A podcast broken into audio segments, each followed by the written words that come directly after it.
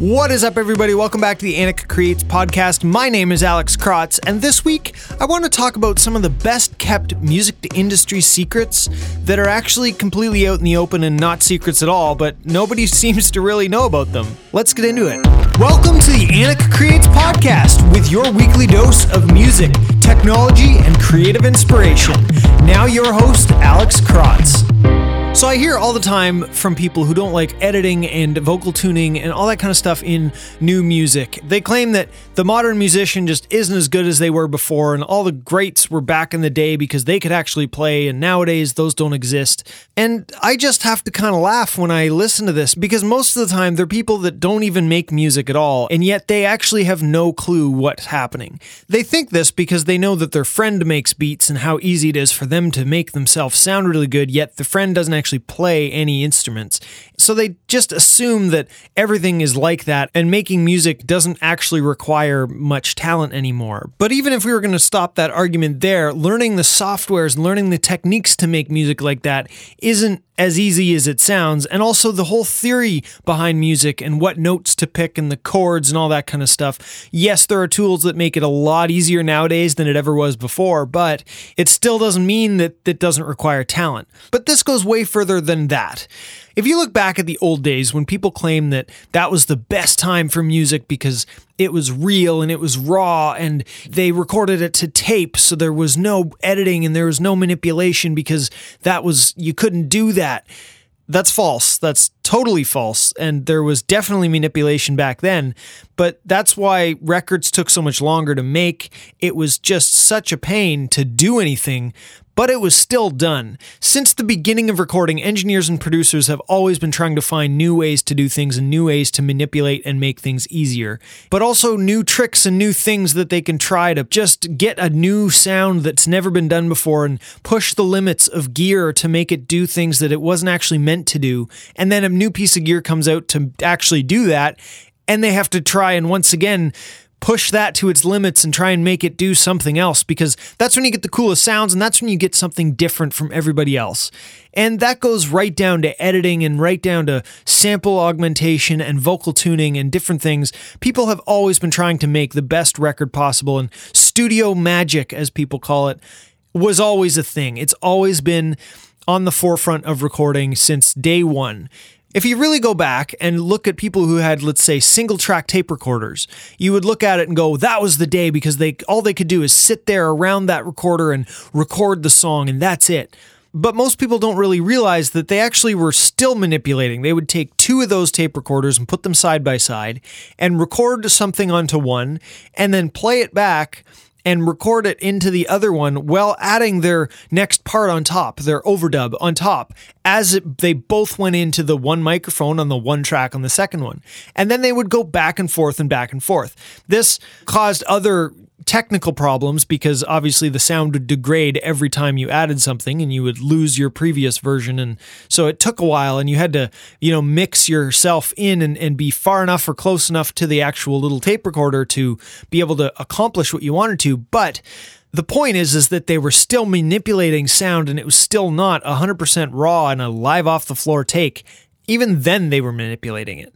Now, on this same note, let's look at the Beatles. People love the Beatles. People claim that the Beatles were one of the best bands ever and the best songwriters, and they were just naturally gifted musicians, and they played their way through all of those clubs and all those years of playing show after show after show that they honed in their skills and they could play their instruments like no other, and they were amazing, and that's why their records are so good.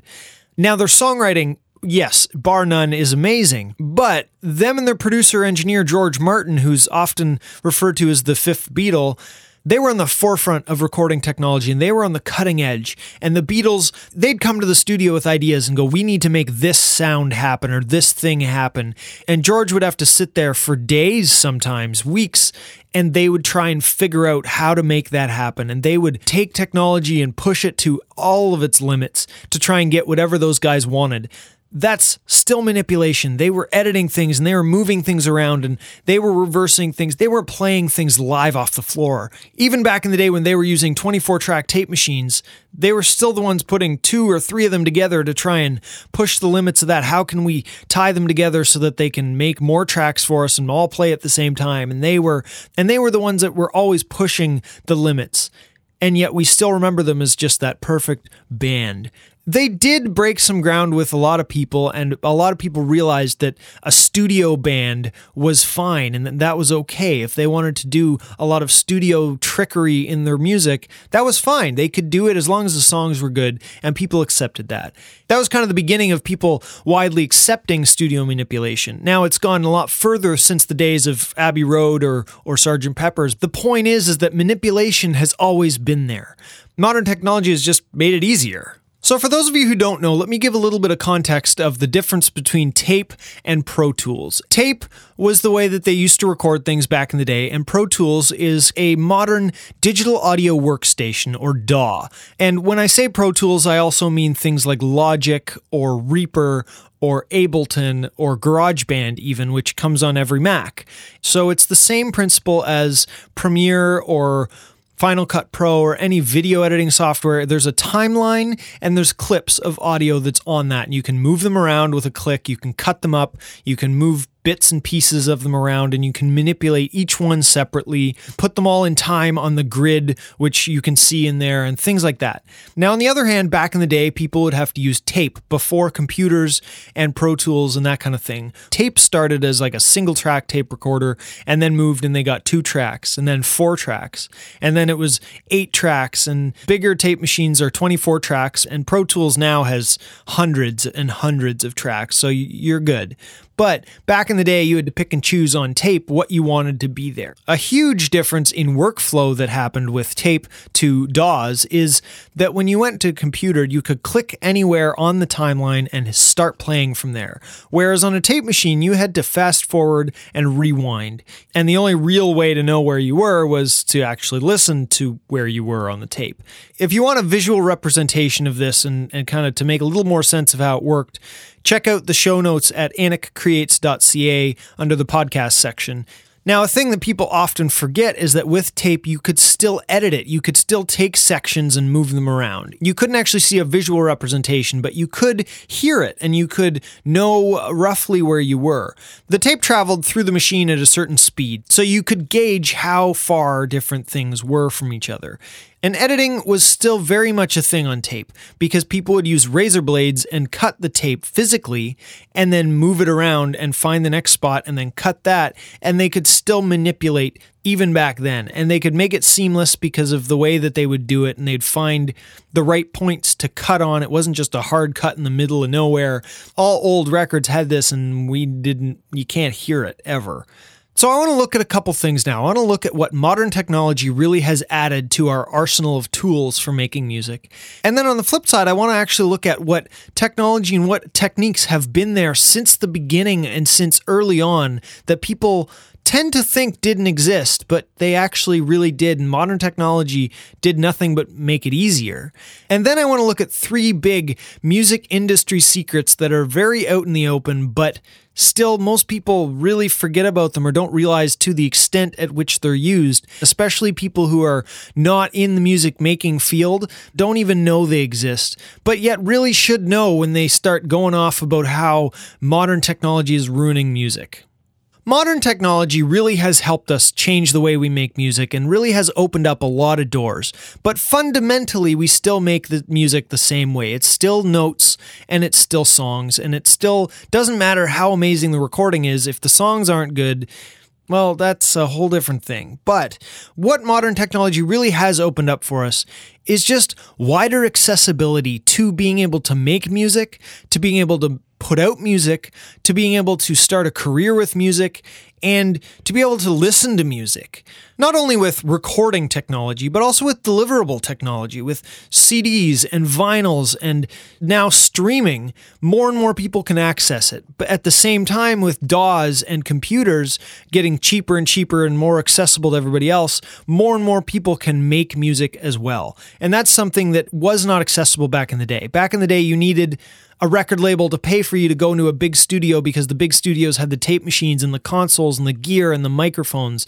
Nowadays, everybody has a laptop, everybody has sample libraries of things that were oddly enough recorded in big studios most of the time. You can make an orchestra from your bedroom with a keyboard and use samples to augment everything with a couple clicks of a button.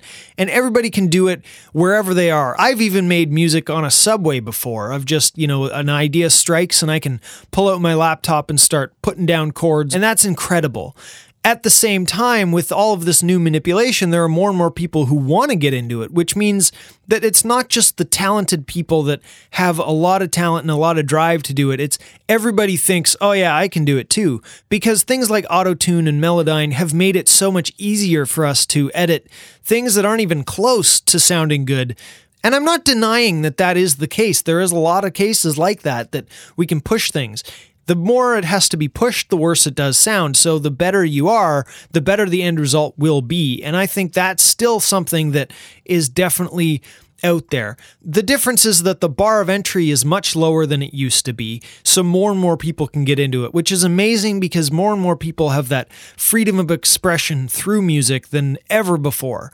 Now, I find with this technology and this accessibility to everybody, that's actually amazing because not only have the people without talent can get recorded and put a song out, and we can tell because it was manipulated really badly, we also get access to the people who may not have been discovered in a different era are so talented and now we can find those people and we can find all of the talented people that are hidden away in different parts of the world. Back in the day you you did have to have talent a little bit to get the attention of somebody, but it was so much business. I'm not saying any of the big bands that were around didn't have talent. I think they had immense talent and they really did put a lot of hard work in. But at a certain point they could just slack off and do whatever they wanted because they had already made the deals the record labels were putting so much money into the bands that just made it because of politics that they were forgetting about people that were just off to the side that weren't very good at networking and weren't very good at finding their opportunities, but were incredible musicians. And nowadays we can find that because all those incredible musicians can record themselves. And I think that's an amazing door that has been opened up by modern technology. We, as the audience, have the right to decide what we want to listen to and what we find interesting and what we want to put our time into. Now, that freedom also comes along with a lot of people with a lot of opinions, and hence why I'm even talking about this because there's so many people who badmouth recording techniques and the way people are making music just because there's such a wide variety now of different ways of making music and different genres, and everybody can do it. That also means that everybody is a critic and thinks that they know exactly what they're talking about, which is not the case at all. But back in the day there were still people that didn't like bands and that would speak out about it, but but the internet wasn't around like it is now and people weren't commenting all over the place bad mouthing them. So it was a little less obvious. It's harder to remember those days unless you were actually there. And then for all the music creators out there, like we talked about, the biggest thing that modern technology has changed is the fact that well, it's way easier to make music. It's way easier to tune vocals. It's way easier to use drum samples. It's way easier to edit timing. And it's just way easier to make a song. Now we can make a song in a day if we wanted to. And a workflow of, I want to record a song. I'm in my bedroom. I'm going to send my song to somebody else on the internet, somewhere else in a different country who can record a guitar for it and then send it back to me. That's a different type of workflow that was never possible back in the day. It was so much hassle and so much time and nearly impossible to ship tapes around the world to get people to play a little lick or do a background vocal on something. So collaborations were harder and just getting somebody else to do it over the internet wasn't a thing back then. And that's something that opened up such a networking world for us now in the modern day. And now, on the flip side of that, the things that modern technology actually hasn't changed. It's made it easier, but these things still existed back in the day in a different form. Engineers and producers and bands were still pushing technology to its max.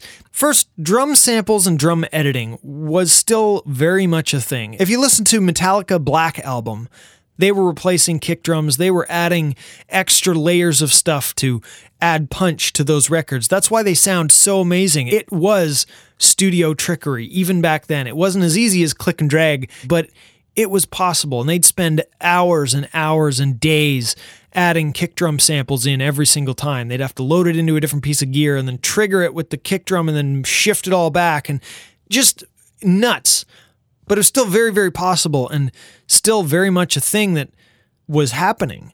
And people often forget that, that drum timing and editing was possible.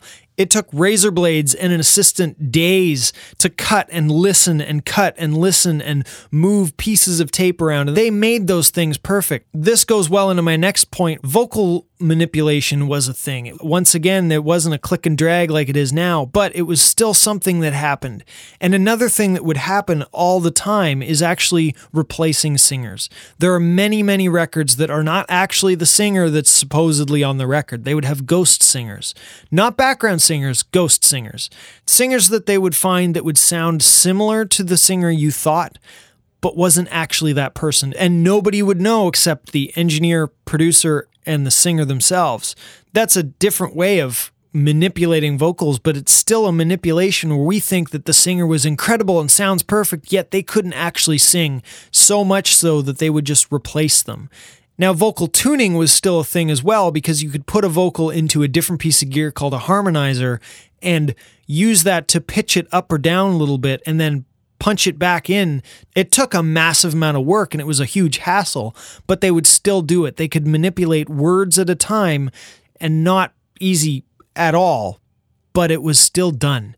And that's something that people forget. But it took people like the engineers with immense talent to figure out how to do it and to manage to do it and make it sound seamless. These are the things that are hidden behind the scenes that most people didn't know, but they were still techniques that were happening back in the day. And that's kind of like the big music industry secrets that people don't know, but yet are still out there. It's known, it's just not talked about nearly as much. So that leads me to the next thing, which is the three biggest secrets in the music industry that are still very open and not really secrets, but most people don't know about them. And there's three main things which kind of encompass all the things we've talked about already, but that are still used very much in modern day and back in the day that people either just are naive and don't think about or just don't realize it actually happens. So, first, session musicians, which is similar to what I just said about the singers. There are musicians that don't actually play live on a stage, they play in studios, and these guys are all over the place. They're some of the most talented musicians in the world, and they just go from session to session to session, from record to record to record. They are the guys playing on all of the modern country records, all the pop records. There's guys in every city like that. They just maybe don't want to be the forefront of attention or don't write songs themselves, but if you give them a song and you play them, here's the chords I need and here's the vibe I'm going for, they can make that sound incredible. And that's something that I don't think people realize happens today still just as much as before. It's not the bands that you think are playing the records are actually playing the records, it's session musicians. Second are songwriters. People seem to have this notion that if you hear a song on the radio by artist X, that artist X wrote it but that's actually not the case at all. And we've talked about this before. I've heard very open stories about certain artists that they would go into a room and they would be part of a songwriters camp and they'd have a whole bunch of really good songwriters all around. And they would go in and say, I want a song about puppies. I want a song about my truck. I want a song about the beach. And all of these different teams of songwriters would all sit down and go to work and put together songs about these topics that they wanted and try and make it the best that could possibly be. And these are mastermind songwriters. And then they would present the songs that they'd written at the end of the day to the artist, and the artist would pick their favorite songs, and that's what they would sing. They're still great performers, and they're very passionate about what they're singing about because it's a topic they chose, but they didn't actually write the songs that you're hearing. There's teams of songwriters that did that. In modern music, you know, Taylor Swift is very high on defending that she actually writes part of her music, which is incredible because it's so rare nowadays with music of her status, the, the highest part of the music industry. Those people don't generally write all of their own songs. There's definitely co writers involved because it's just so much pressure. So when an artist is actually very open about the fact that they are very part of their songwriting, that's a legit thing because a lot of songs are not written by the artists. This is not a new thing either. This has been around forever. Now, certain bands, yes, the Beatles, they wrote their own songs, but there are tons of bands that didn't write their own songs or were part of writing their own songs. And there were people that are credited and get paid, and some don't get credited but get paid to do this for them. And lastly, the third biggest secret is editing. And yes, you might think that's not a secret at all, but people seem to think that it never used to be a thing. And as we've talked about, it was definitely a technique that's been used for a long time. But even in modern music, there are records that come out that people listen to and go, this was unedited, this is raw, this is perfect, these guys just play it. And yet, as somebody who makes those kinds of records too, they're very edited and very pieced together from different takes and it's not a solid take through and it's manipulated. There are bits that are fixed. They might not even play like a whole verse all the way through. They play pieces. They find the best possible pieces of every section and put it together into one full thing that we make sound like one take but it's not. And then there's editing behind the scenes with drum editing and guitar editing. And I know that people think on certain records it's a lot worse than it is. And then on other records, they don't think it's there when it's actually even more severe. Now, modern technology has allowed us to take this to an extreme with guitar editing and vocal tuning and easy drum editing to make anybody be able to play drums pretty quickly, too. But on a lot of rock records, I don't think people realize that every note is edited. Every single guitar strum is edited and added to the grid, and every single drum hit is put on the grid. People think it sounds flawless, which is what editors do, and I've edited plenty of records. And we make it sound natural. We make it sound like nothing's happened so you wouldn't know. We make it groove. We make it feel good, yet it's perfectly in time there's so much that goes on behind the scenes, and you might think you know that it's natural and raw, when in fact it's actually completely manipulated and it's probably not even the real artist playing or singing it. But don't claim to know those things if you don't actually know. I just don't think that people really realize how music is made and to what degree music takes to actually make. Nowadays, there's such an easy way to make it and such a simple way. We can make it on our phones sometimes. But big records are still made with pushing the technology to its limits. This is why people spend years learning how to make music and years perfecting it and still never really find an end point because it's always learning and always evolving and there's new technology that can be pushed in different ways. This is something you'll continue to hear with this podcast as I shed light on different things that actually happen behind the scenes, which is partially what I want to bring to you guys is the knowledge of what actually goes on.